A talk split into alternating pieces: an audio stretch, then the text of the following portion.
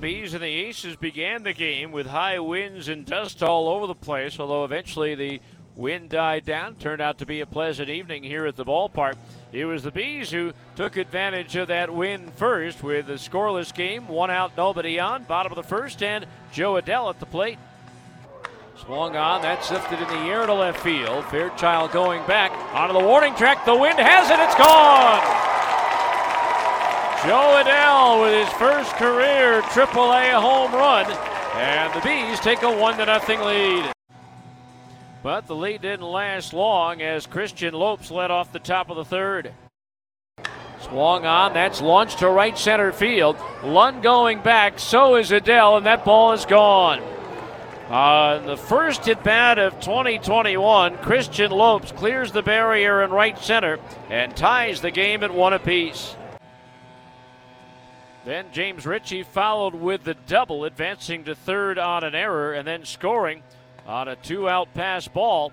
And so the Aces have the lead two to one. Then in the fourth, Seth Beer got things going for the Aces. Beer to lead it off, swinging a fly ball left field. Gatewood going back, and this one's gone. Opposite field home run for Seth Beer. Second long ball for Reno tonight. It's now three to one Aces. And the very next batter was Domingo Leyba.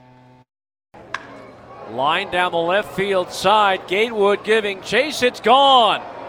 A line drive onto the berm in left field. Back to back home runs by Beer and Leyba makes it 4 to 1 Reno.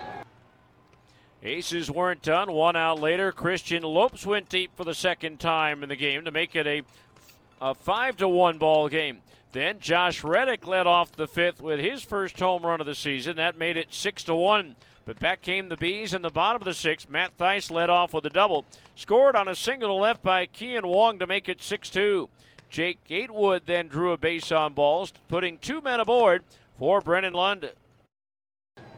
There's a pitch. Lund launches one to right field. Thompson going back. It's up there. It's out there, and it's gone. Brennan Lund with a three-run homer, and just like that, the Bees are within one at six to five.